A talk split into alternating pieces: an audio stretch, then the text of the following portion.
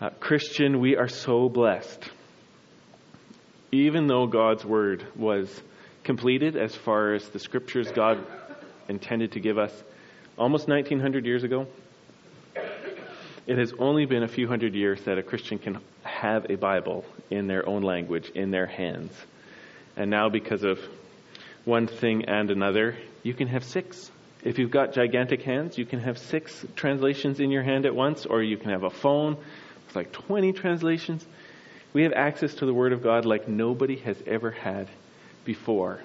And there's still lots of work to do in getting the Word of God translated into languages so that everyone in the world can have access to the Word of God in their own language. There's still lots of work to do. But at the same time, there has never been more access to God's written Word than there is right now. And it's a great time to be alive. And I'm just saying that because let's not um, be ungrateful for this honor. And let's also not miss what God wants from us that he, we are ready to be the people most uh, biblically knowledgeable than ever before because it's right in your hand wherever you go. It's right on your phone wherever you go, which is wonderful, and it's also uh, a holy obligation. Amen. So what I've been doing, we're going to be, we are in Romans chapter eight, verses verses 31 through 39, the best of the best of the best of Scripture. Arguably, though, if you have a favorite passage, um, we don't need to come to blows about it. You can just, it's all God's Word, it's all God's Word, it's all God's Word. But for this season of life, we're going to be focusing on a section of Scripture that just glorifies in what God has done for us in Christ Jesus. And what I've been calling the church to, two things in Scripture. I've been calling us to fight for a lifestyle where we're in the Bible every single day. Because as much as um, most of us have a Bible within 10 steps of wherever we are, even now, there's like free Bibles you can grab within, well, maybe 20 steps if you shuffle. But 10 steps if you're, if you get a good, some momentum and get some bounds going on there. Um, the reality is, is that most of us find it very difficult to regularly be enjoying God's Word because of the busyness of life and because our souls are filled with other joys. And so I'm calling us as a church to really fight for a lifestyle of being in God's Word so that you enjoy it or so that you've, you've actually eaten something. You don't always need to enjoy your oatmeal, but it's good for you.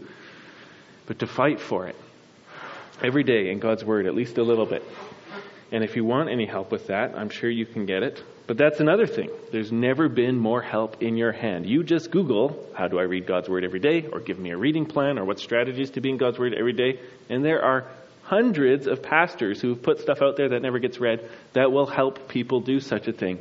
And so um, there's, there's lots of excuses. There aren't a lot of great excuses. And, and I'm also calling us as a church to memorize this portion of Scripture together during this season, at this time, meaning you, yes, you. Yes, you, yes, you. To memorize Romans 8, 31 through 39, so that you can carry it around with you in the Swiss Army knife of your brain, wherever you go, and just savor it and love it. And if you need any help, you can do that too. But what we're going to do is read this all together. You don't have to stand today. But I'm just going to read it from my Bible in front of me, and the words are also going to be on the page, and you can read it from the scriptures in your lap or in your hand as well. All right. Can we get the next slide just to get us started? Wonderful. Three, two, one. What then shall we say to these things? If God is for us, who can be against us? He who did not spare his own son, but gave him up for us all, how will he not also with him graciously give us all things? Who shall bring any charge against God's elect? It is God who justifies. Who is to condemn? Christ Jesus is the one who died, more than that, who was raised, who is at the right hand of God who indeed is interceding for us. Who shall separate us from the love of Christ? shall tribulation or distress or persecution or famine or nakedness or danger or sword. As it is written, For your sake we are being killed all the day long. We are regarded as sheep to be slaughtered. No, in all these things we are more than conquerors through him who loved us. For I am sure that neither death, nor life, nor angels, nor rulers, nor things present, nor things to come, nor powers, nor height, nor depth, nor anything else in all creation will be able to separate us from the love of God in Christ Jesus our Lord. Amen. Father, thank you for these true words. Father, I, I am convinced again that your Bible is none like, nothing like anything uh, else in, in the world. It's not God, but it is the Word of God. And Father, there isn't anywhere else in the world you can find a message like this. A God so holy who gives free grace and saves his enemies and sinners at unspeakable personal cost. Father, thank you for telling us the truth about what you've done. Thank you for doing it. Thank you for revealing it. And thank you by the Holy Spirit that you have convicted and convinced each person here who believes in Christ that this is worth believing and it's all true. So, God, I pray that you would really give me the Holy Spirit, even now, a fresh, a fresh supply of the grace of God to serve your word, to serve your people. And Lord, I pray that even if I, eh, this is my worst message ever, that the grace of God would take over and apply it into the depths of our souls so that we are gripped and transformed and made to be more like Jesus and given what we need to serve you and accomplish your purposes for our life together and for each one of our lives. In Jesus' name. And all God's people said, Amen. Amen. Today we're going to talk about condemnation. Aren't you excited yet? We're going to talk about condemnation, and I want to help us to see the world well. I want to help us to see that the world actually runs by condemnation. And, and I mean the world in the West, the, the English speaking world. I can't speak for everywhere, there's a, a lot of places I haven't been, but the world nowadays really runs off of condemnation. It's the most powerful force around us. So, a few examples just from the last couple of weeks. So, there was this guy who was invited to host the Oscar, a co- comedian who was invited to host the Oscars. You know, that all important event where the important people dress up importantly and get together to tell each other how important they are and invite everybody to watch them so that they too can be convinced how important all those people are. It's wonderful. We love it. And, uh, this guy was supposed to, was invited to host it, and then a bunch of people started rooting around in his Twitter feed and found some stuff they didn't like that he said 10 years ago and demanded that he apologize. To which he responded, I, I did, and a long time ago, and I've already explained this, and I don't think what I said here is true anymore. And what's going on? Do we, do we have to just be looking for reasons to condemn each other? And because he said that, he got fired from it. And so there you go. Welcome to the world. If you can be condemned, someone will find a way to do it to control you and ruin your life. A little bit more closer to home, probably the North America's most famous Christian singer, maybe, maybe, maybe not, maybe, um, recently got themselves in a bit of a tangle they were in an interview and asked about one of the divisive questions of the day what do you think about homosexuality? And she responded, just okay, and kind of unleashed a bunch of online condemnation about herself again, which is, and I'm, I'm super sympathetic about it because it's just one of these gotcha things. We live in a world where we love to condemn each other quickly and shallowly and completely and you're in one of these situations where there is no answer, where you won't have a couple million people ready to burn your house down. And um, And so this is going to be the next few weeks of her life. Just online condemnation because she didn't respond like a fully trained PhD in apologetics who handles tricky questions for a living because she's a singer.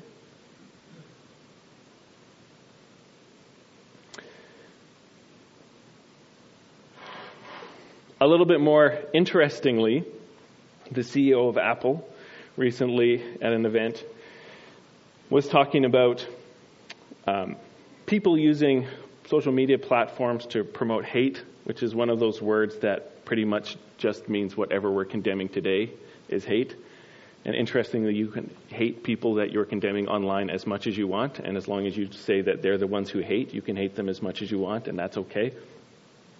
But just revealing that it was important to him that he began to use the resources of one of the world's largest tech companies to start to suppress certain speech in the world.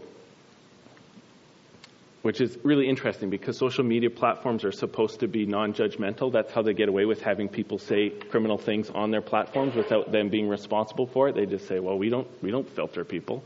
People just say their stuff, and so you can't blame us for it. But now they're starting to try to switch over to actually policing things with a moral view and unfortunately, a lot of the stuff that God has to say about the world nowadays is considered hate speech by a lot of the people who are in the seats of power in these places. And so it's just going to be really interesting as people become more and more, feel more and more empowered to promote condemnation, one way or the other.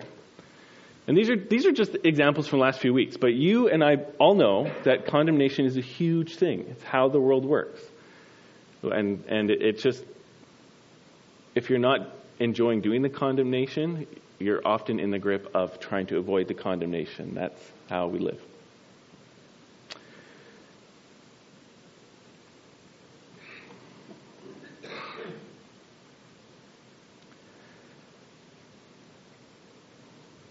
What kind of condemnation do you fear?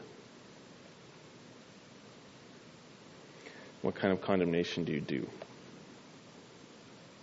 That sense of knowing or feeling like there's just something wrong. And not just like a math question wrong. One plus one equals three. That's pretty forgivable, but there's something morally wrong, spiritually wrong, justicely wrong with you or somebody else. And that desire to destroy it or that desire to hide it. Condemnation, it's a big thing. It's how the, the world runs.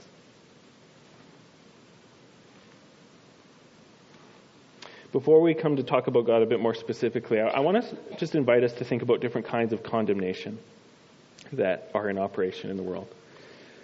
Um, there's entertainment condemnation, right? You can make lots of TV shows out of this stuff, especially reality TV shows. So somebody gets up and they, they think they're a singer and their mom never told them the truth. And um, they get up there and it's all there. Let it go, let it go. Don't hold it back and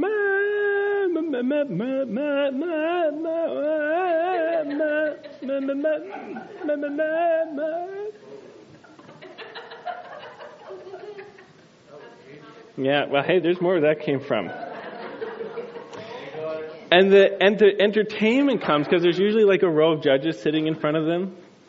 And then somebody comes and they're like, that was the most terrible imitation of a dolphin being fed backwards into a wood chipper that I've ever been nauseated by. And we're just like, dang, that was awesome. That burn was so good. And we just, and the hook comes out and drags them off the stage. And, and as much as we sometimes enjoy the people doing well, we, we pay for the entertainment of the condemnation right? That's half the audience right there. I thought that joke was funny, a dolphin into the wood chipper backwards. it would bog down around the spine. Anyhow. There you go. No, no, I'm done. we're going to use the next service where I don't do this joke for online too. So um, there's manipulative condemnation, which is condemnation not so much about right and wrong, but it's more about getting what I want, which is a lot of what we're exposed to nowadays. But let's just have a story about manipulative condemnation from the Bible. So you might remember back in the book of Genesis, God has given Abraham this promise that he's going to make a nation out of him. Right? The problem being that Abraham's wife is barren, so she can't even have one kid, let alone have a nation of kids. And so Sarah's really struggling with this. And so she says to Abraham one day, this is chapter 16 of Genesis, it says, Now Sarai, before she got her name changed, Sarai, Abram's wife, had borne him no children. She had a female Egyptian servant whose name was Hagar. And Sarai said to Abraham, Behold now, the Lord has prevented me from bearing children. Go into my servant, it may be that I shall obtain children by her. And Abraham listened to the voice of Sarai. So after Abram had lived ten years in the land of Canaan, Sarai, Abram's wife, took Hagar, the servant, to the Egyptian, her servant, and gave her to Abram, her husband, as a wife. And he went into Hagar, and she conceived. And when she, she, she saw that she had conceived, she looked with contempt on her mistress. And Sarai said to Abraham, May the wrong done to me be on you.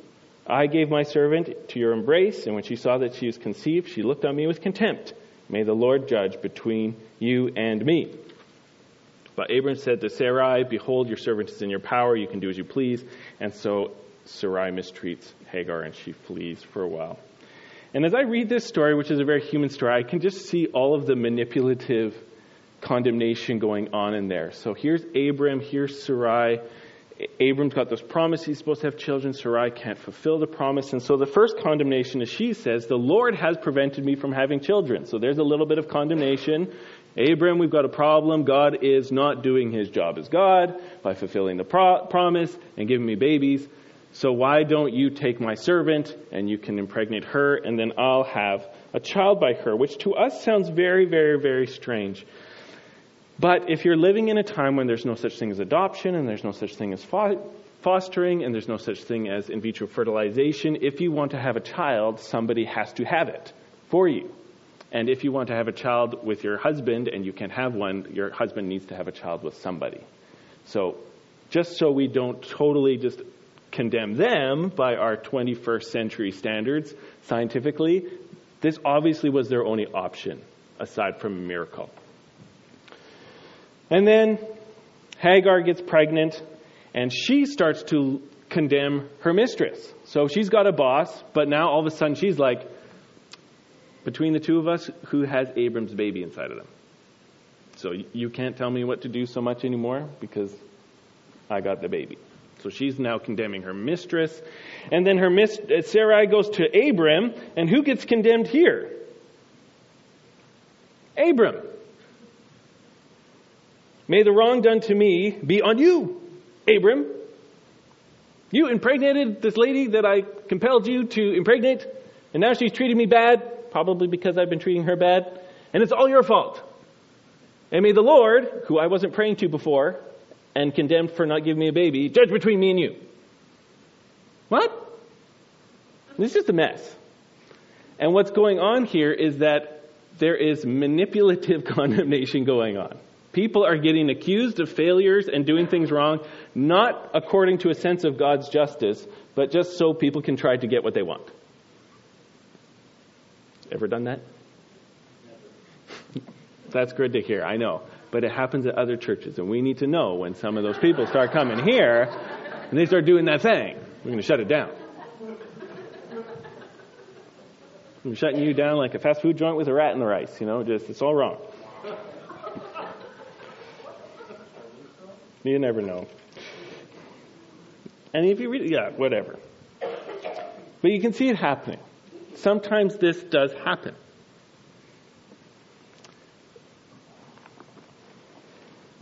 There's defensive, acu- uh, uh, sorry, defensive condemnation. Okay? So Abram in this situation, he doesn't get defensive. He just says, okay, well, you, you can sort this out. It's kind of his response. But there's such a thing as defensive manipulation, or sorry, defensive condemnation.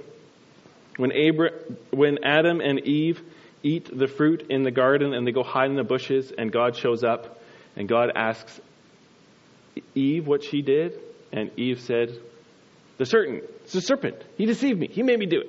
And when he asked Adam what happened there, the woman that you gave to me, she made me eat the fruit.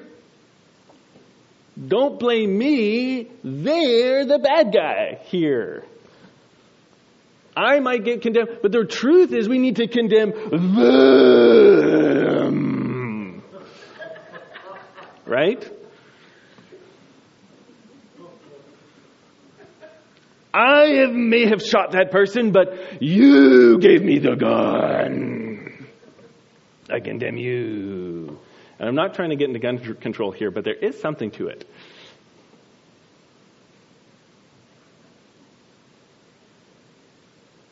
That is defensive condemnation. I'm in trouble, I've done something wrong, but if I can steer the angry mob away from myself and towards somebody else, I'll do it. And it almost always sounds like, you, so you'll know when you're doing it. You did this. Did that happen in anybody's house this week?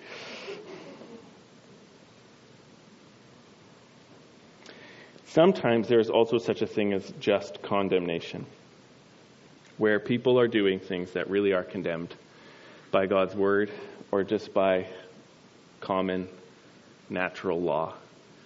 And they're caught and they're tried and they're convicted. And that's a good thing. That's actually God's gift to us for the restraint of evil in the world. And if you are a teacher that deals with children, or you're a parent or grandparent that deals with children, you know that there is such a thing as the needing of just condemnation. Because people do stuff that isn't right. But we need to handle it well, and that's a topic for another day. So, why are we talking so much about condemnation? Human beings tend to, to live in a world of condemnation, where we're either doing the condemning, and sometimes, but very rarely, for the right reasons, or we're afraid of being condemned, or we are being manipulated by condemnation. This is kind of just the world we live in. And what the scripture that we read this morning, and that we can read again, teaches us is that the God of heaven and earth is the God of all condemnation, not us. He is the Lord over condemnation, and he gets to do with it whatever he wills.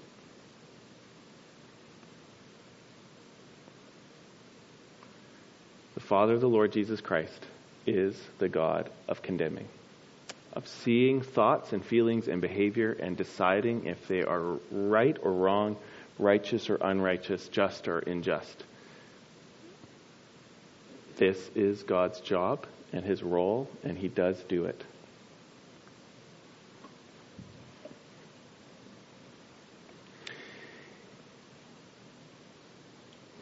What then? Let's, let's get into Scripture. Everyone's feeling guilty and uncomfortable right now and condemned. You're welcome. Let's get into Scripture. What then shall we say to these things? If God is for us, who can be against us? He who did not spare his own son, but gave him up for us all, how will he not also with him graciously give us all things? And then Paul, who's writing this letter, brings this understanding that God is for us and that He will graciously give us all things. He takes it to the next level and He asks the question Who shall bring any charge against God's elect? It is God who justifies. Who is to condemn? And this is where I want to spend the rest of my t- time here. Because if you're going to be a Christian in Canada, you are going to need to be gripped with the reality that your God does not condemn you and because you are justified in Christ, nobody else can either. This is the big idea. If you are in Jesus, God does not condemn you, but instead justifies you and declares you righteous in His sight. And because He has done so, nobody can condemn you either. This is the point of this verse. If you're righteous in Christ, the world and all of, of its condemning ways can go straight to hell because that's where the condemnation came from in the first place. Thank you. I'll say it one more time then. See, this guy, he's got some influence in it. if you are in Jesus Christ and the Lord has declared you righteous, all worldly, unbelieving condemnation can go straight to hell because that's where it came from in the first place. Amen? And if we're going to be faithful to Jesus in this time and place, we need to really believe this. If you're going to be faithful to the Lord who bought you with his own blood, this is one of the scriptures that needs to be deep, deep, deep down, deep down in our hearts. Amen? Okay, so why is this so important? God is the God of all condemnation, and when He condemns, He does it rightly and thoroughly, and He is in control of it. And this comes from the book of Romans. Okay, I'm gonna I'm gonna read two scriptures and prove the point. Number one, we live in a world that is already suffering under God's judgment. Earlier in Romans chapter 8, just a few verses earlier, Paul, we're talking about sufferings. We talked about sufferings that if we want to be glorified with Christ, we are going to need to suffer with Him. We don't look at our sufferings and say, God has abandoned me. We look at our sufferings and say, these sufferings are the sufferings of Christ that I endure because God is for me and has adopted me and I am His Son and this is part of my glory. But talking about these sufferings, he says this, for I do not consider the sufferings of the present time, sorry, I consider that the sufferings of the present time are not worth comparing with the glory that is to be revealed to us. For the creation waits in eager longing for the revealing of the sons of God. This is the time when Jesus returns and he raises the dead and he reveals his people to be completely righteous and shining in robes of whiteness just like him. The creation itself, everything we can see with a microscope and a telescope or with our eyes is longing for the revealing of the sons of God, which is you if you're in Jesus. For the creation was subjected to futility, says the Word of God. Not willingly, but because of Him who subject, subjected it in hope that the creation itself will see, will be set free from its bondage to corruption and obtain the freedom of the glory of the children of God. What is Paul saying here? He's saying even on the natural level, even on the earthly level, God's creation is groaning in sufferings. Because when humanity fell, it all fell with us. And it is looking forward to the day when the judgment that happened even on the earth itself will be taken back. And so when we look at the world, we're supposed to look at the world with all of the wars and the sufferings and the cancers and the mental illnesses and the physical illnesses and the relational illnesses and the impossibility that we'll ever be able to fix it. There aren't enough trillions of dollars in the world for us to fix this because God himself has condemned all of creation because of human sin. Okay, can we as Christians just, just believe that? There aren't enough trillions of dollars in the world to, fu- to fix the futility that God has condemned the world to because of human sin and rebellion. It's Christ or nothing. It's Christ or it won't work. It's Christ or it's cursed. That's the reality because God condemned human sin. And all of creation fell with it, and we can't fix it. So, why am I reading this? I'm trying to tell you that God is the Lord of condemnation and he condemned the whole creation with fallen man to futility, to pain, to suffering, to anguish, to loss, to failure. It's, it's all broken. It's all broken because of what God did. He condemned the entire planet and the entire universe to brokenness. And Paul is saying right now, the entire creation is saying, Jesus, come back. Jesus, come back. Jesus, come back. I don't like being like this. I don't like the futility. I don't like the falling apart. We don't like the pain. We don't like the anguish. We don't like the tsunamis. We don't like the earthquakes. We don't like all this stuff that we are justly condemned to because of human rebellion. So come back and fix it and reveal the sons of God and bring us into glory and put an end to your just judgment and save us and make the new heavens and the new earth where none of this suffering exists anymore. Which is exactly what Jesus will do when he returns. But Christian, your father knows how to condemn something. When he condemned it, everything fell. Why is the world still broken? Because God is upholding the curse from Genesis chapter 3. So when we're thinking about condemnation, when we're dealing with condemnation, we should shudder a little bit and come to the throne room and say, I am out of my league here. I don't, I don't, I. Me thinking I can ruin someone's life with some nasty text messages sent behind their back is nothing. And a little bit earlier in the book, too, talking about fallenness, See, this is just like the physical creation, but the, the thing that really bugs us is, is how the people act.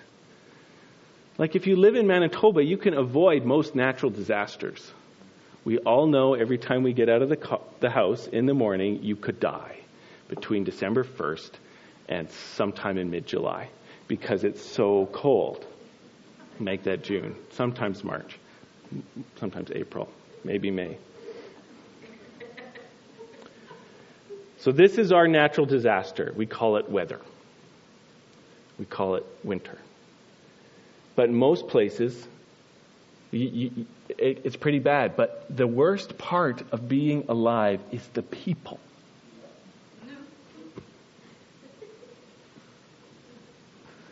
I'm sorry. The worst, the, the most fearful, the most painful, the most dangerous thing on the planet is the people. Okay? And the reason we're so messed up is because of the condemnation of God. This is Romans chapter 1. For the wrath of God is revealed from heaven against all ungodliness and all unrighteousness of men who by their unrighteousness suppress the truth for what can be known about God is plain to them because God has shown it to them. For his invisible attributes, namely his eternal power and divine nature, have been clearly perceived ever since the creation of the world, speaking of creation, and the things that have been made, so they're without excuse. For although they knew God, they did not honor him as God or give thanks to him, but instead became futile in their minds, and foolish, their foolish hearts were darkened.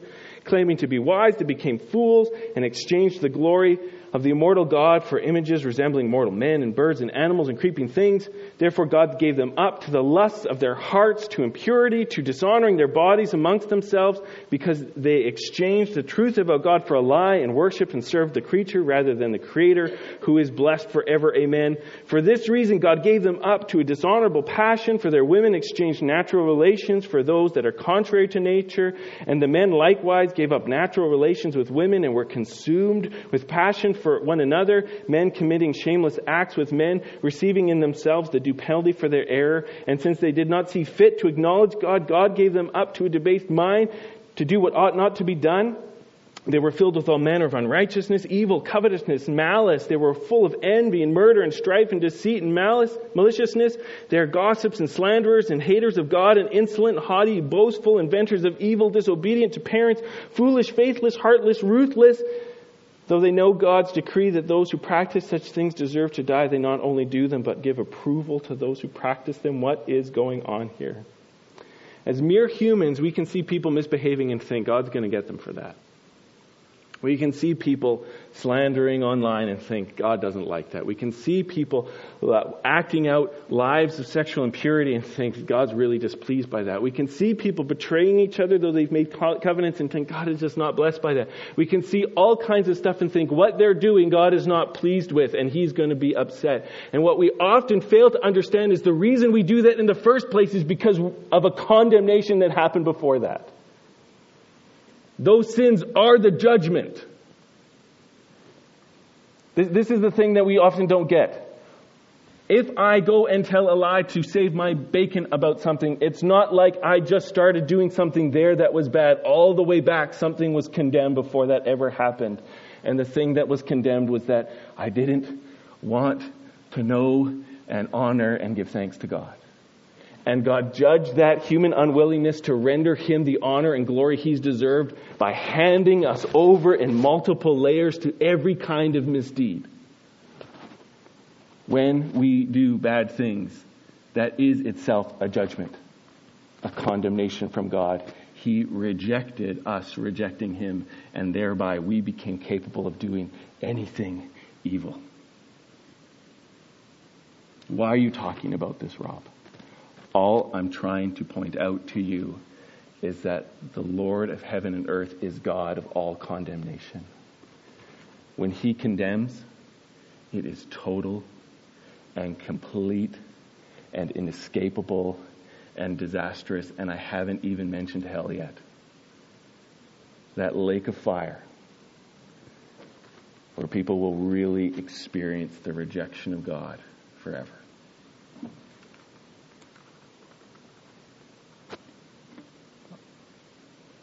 And we need to know this. God knows how to condemn. God knows how to condemn. And when people start condemning, we're just the tiniest, most out of our depth, most out of our league, most we don't even know where to start or how to end. Ah.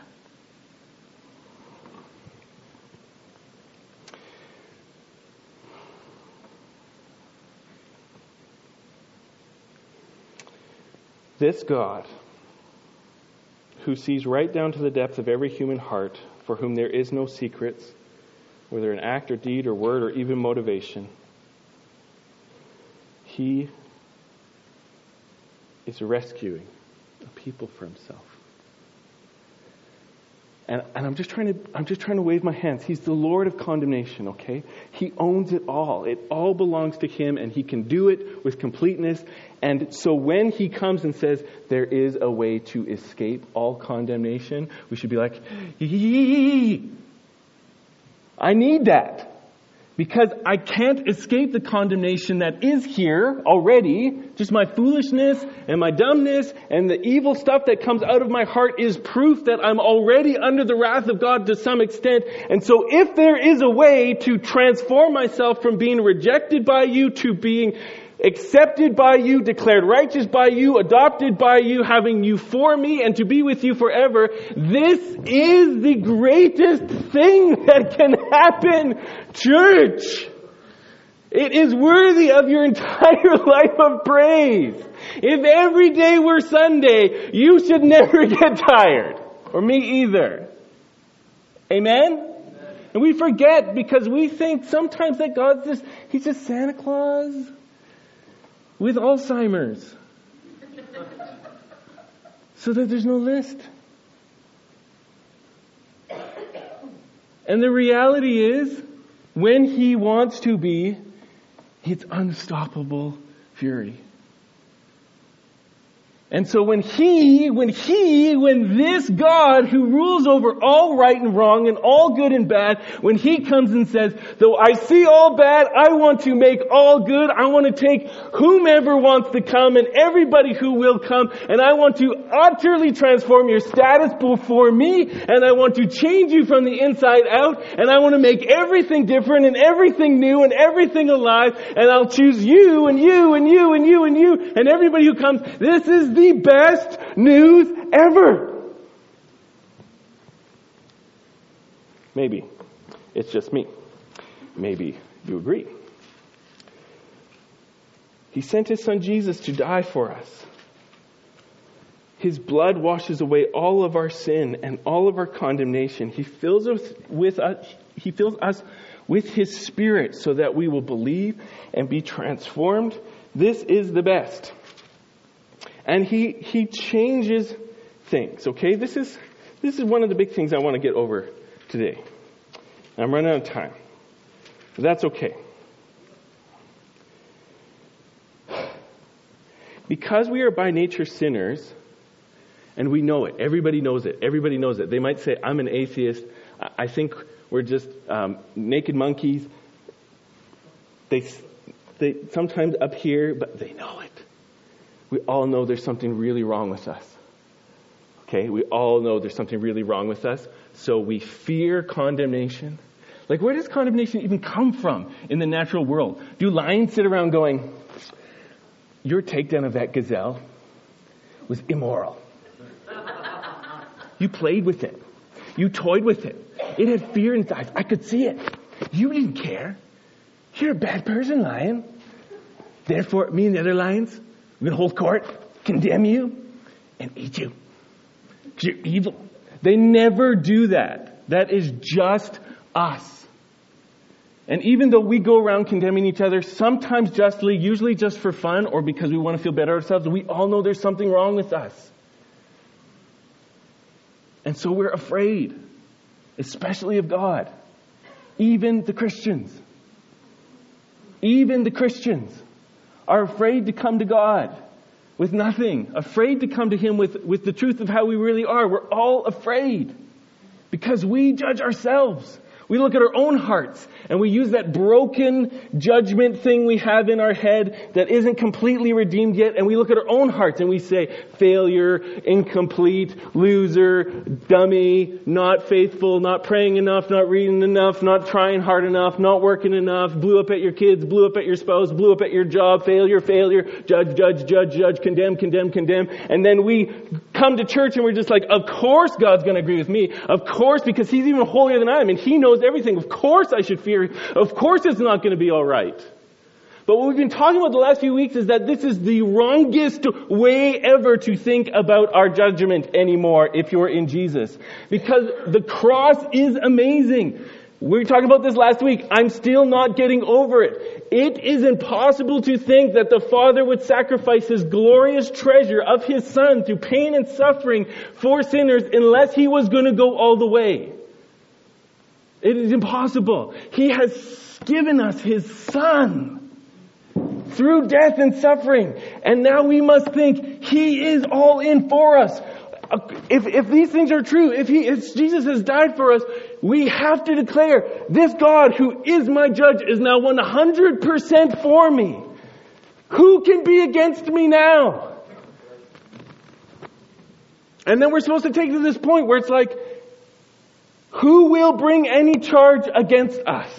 This thing we fear. That when we go to Facebook after church, there's going to be photos of what we've done. Photos and a video. And it's going to be all true. And there's going to be a hundred comments a second for the next 10 months. Condemnation. Right? Right? Right? Right? Fear that? Or my mom's gonna find out. Or my husband's gonna find out. Or my kids are gonna find out and I'm afraid. And the Bible's now saying, if you're in Christ, if you're in Christ, the only person whose opinion matters is for you. You are now righteous in the sight of the only one who has any rights to do the job of condemning or acquitting you. You're now 100% righteous, as righteous as the shed blood of Jesus, and now God picks a fight with everyone who wants to condemn you. This is the logic of it. It is God who justifies. He's the one who condemns. He's the one who justifies.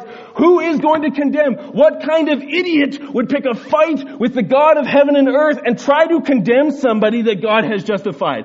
What kind of damned fool would try to tell God he has messed up in his judgments? Only the devil. Because he's a manipulative condemner. He only condemns to get you to do what he wants and to get you to go to hell with him. That's the only reason he ever talks about justice and he wants to destroy you. And so we flee to the one who says, I have forgiven you through Jesus. I proclaim you 100% righteous in Jesus and I set you high above any condemnation of any child, of any friend, of any neighbor, of any biblically illiterate pastor, of anybody. No one can judge you because I have justified you. And I will pick up the fight. I will fight for you. And I will make everybody who wrongly condemns you look like a fool between, before all of heaven and earth, and maybe in this life and at least at the final judgment. Amen? This, this is crazy. I'm sorry. This pulpit Maybe it doesn't need to come with us to a new place because it's solid. This is crazy. This is crazy. Now, I know we do things wrong and we need to repent sometimes and we sin and we forgive, but we confess as people who cannot be condemned. We own it as people who cannot be condemned because our dad has said, you're declared righteous and I'm not going to change my mind. You say, where does it say that in the Bible? Where it says it right here when it says, who will bring a charge against God's elect, against his chosen.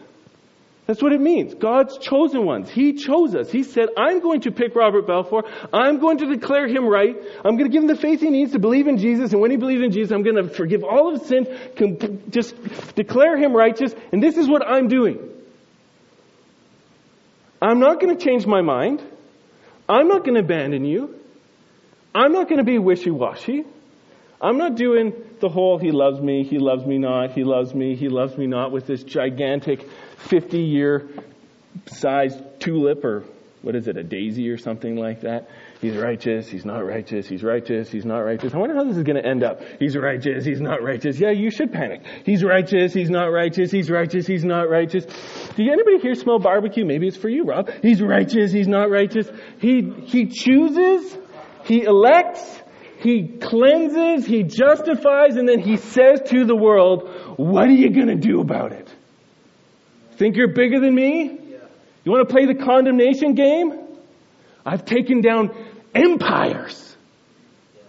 I eat kingdoms for breakfast. And I've got a lake of fire for everybody who's stupid enough to try to condemn my son. Want to fight? To which believers go, I think I'll just back off. I think I'll stop arguing with you in my head and in my heart. I think I'll just believe you that you actually do consider me righteous. I think I'll stop listening to the devil I think I'll stop listening to my family members. I think I'll stop listening to CNN. I think I'll stop listening to everybody who doesn't agree with my father because my father is angry about being told he's a liar all the time and he is determined to pick a fight and destroy everybody who thinks that his son is not the son of God and isn't the righteous one and his blood doesn't cleanse them. He is going to destroy them. So I'm just gonna relax and believe.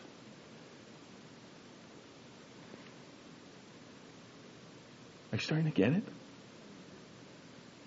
Are you just or unjust in God's sight, Christian? Are you righteous in God's sight, Christian? Because of Jesus? The answer is yes. Stop letting yourself get condemned. Stop it. Just stop it. That's not the Holy Spirit. The Holy Spirit will come and say, You're not believing right, you're not doing right, because when we're sinning, we're walking away from God, and He wants us to come home. Nobody sins because of their great faith in Jesus. We sin because we're not believing in Jesus. The Holy Spirit says, Stop not believing in Jesus. I want you to come home. And then we feel bad. We say, Well, God doesn't want to see me anymore. No, the Holy Spirit is there convicting us, condemning our unbelief, so that we'll stop unbelieving and be who we really are, which is the uncondemned people of God. Amen? Does that make sense? Am I, am I strumming your pain with my fingers and singing your life with my song? How many days of joy have you lost because you're sitting around condemning yourself in the presence of a God who does not? That's insane. How many times have you not gone for something because you think you can't do it and you're condemning yourself in the presence of a spirit who can cause you to do anything? He can make you speak a language you don't know. We call it tongues and we look over our shoulder a little bit wonky at people when they do it. If he can make you speak a language you don't know, he can do anything through you. Stop condemning yourself. You just pray. What do you want me to do? What do you want me to do? What do you want? Okay, let's start applying this. That was a joke because we've been talking a little bit about that. Number one application for this Christian, hear the word of God. Who shall bring any charge against God's elect? The answer is no one. It is God who justifies. Who is to condemn? The answer is no one. It won't feel like that. The world, the flesh, the devil, your conscience, and Satan will want to try to control you through condemnation. Will you let them do it? Because the answer is nobody has a right to but God. Some guys get tattoos on their back that say things like, only God will judge me right before they do a lot of sinning. That's not what we're talking about. We're talking about people who know that God is their father and, and really and hate sin because it hates God. But it's time. It's time to be saved. It's time to be a saved person and just and just fight in the morning. Look, I'm saved. I'm righteous. God's for me. He's going to give me everything. He's going to give me everything. He's going to give me everything I need in this life and more than what I need. I kind of messed up the sermon last week because I said God's going to give you everything you need to follow Him. But the truth is, He will do that. Plus, He's also really generous and sometimes just likes to make us happy. Like a great dad would. And so He's going to give you everything you need in this life as you believe Him, plus a lot of stuff just to make you happy because He's generous. So I messed that up and I'm correcting my mistake now. So number one, Christian, be saved, be righteous, be righteous by faith, believe it, fight for it, and don't be condemnable by anything. Yeah, if you make a mistake, if you sin, you can own it and do it with gusto. I think Martin Luther said one time, I'm told, a Christian every once in a while should sin just to annoy the devil. I'm not actually recommending, but you understand what he's saying. Sometimes we should sin in front of the devil just to annoy him because he actually isn't winning when it happens. And we will get forgiven and we can get restored, and he's the one going into the lake of fire, not us. Okay? So be saved. Um, number two, I, I want you to really pray. Pray like somebody when they go into their prayer closet is entering into the throne room of the controller of heaven who has decided before you get there that he wants you to be there and is happy you showed up. Okay? If righteousness doesn't mean God is happy when you show up to pray, it doesn't mean anything. Or you can say that backwards. The first thing that being righteous in God's sight means is that when you come to pray to Him, He is happy you're there. Because it's like, a righteous person has just showed up in my throne room to pray. Great! What do you want? We should pray. We should pray. We should pray. Righteous people pray. People who think they're not righteous don't pray. People who think they, if they go into God's presence, they're going to be condemned, they don't pray. They don't come. When, I mean, aside from Christmas family gatherings, when do you go to places where you know people are talking bad about you behind your back? Ouch. Too much? Too soon? Do I, should I have waited until January? I'm not saying that about all of them. I go to a lot of great family gatherings. But you know what I'm talking about. I'm pressing on a button there. Everybody knows that sometimes you have to go into a room where you know people don't want you to be there. That is not what it's like when you go to pray to the King of Heaven. He is an open ear to those who are righteous by faith in the Son of God. And He is ready to move heaven and earth to change the course of history as His righteous people come to Him with joy and say, You are the best God ever. I totally am a sinner without you, but you really have made me righteous in your sight, and let's get down to business. Amen? Pray, pray, pray, pray, pray, saints of God. Pray, righteous people of God. Change the world. He's waiting for you. And finally, let's, let's lay off the culture of condemning that we get into. Let's just pull back the reins a little bit. Amen? Because it's actually really fun to condemn people. You know it, I know it, we know it. There are some people, they just cannot have a good time unless they're talking about other people's failures. True? Us sometimes true? And you know, Jesus said, it's Sermon on the Mount, Matthew chapter 7, he says, Judge not lest you be judged, because the measures that you judge, you'll be judged yourself. Why should you look at the speck in your brother's eye and still have this beam poking out of yours? Instead, take the beam out, and then you can help your brother right? When we're enjoying condemning each other, we don't care about if we're helping other people. That's kind of the test. Like, we can talk about people messing up. We can talk about people getting it wrong. We can talk about people sinning, but if you don't really want them to do well, either by coming to Christ and getting righteous, or because they're in Christ and they are, are righteous, it's probably just time to be like, why am I doing this? Maybe I should get a Game Boy. Because that's a way to have some fun without condemning anybody. Anybody Game Boy? Nobody? Somebody? Come on. Child of the 80s. Two bit graphics, come on. It's either on or off. What?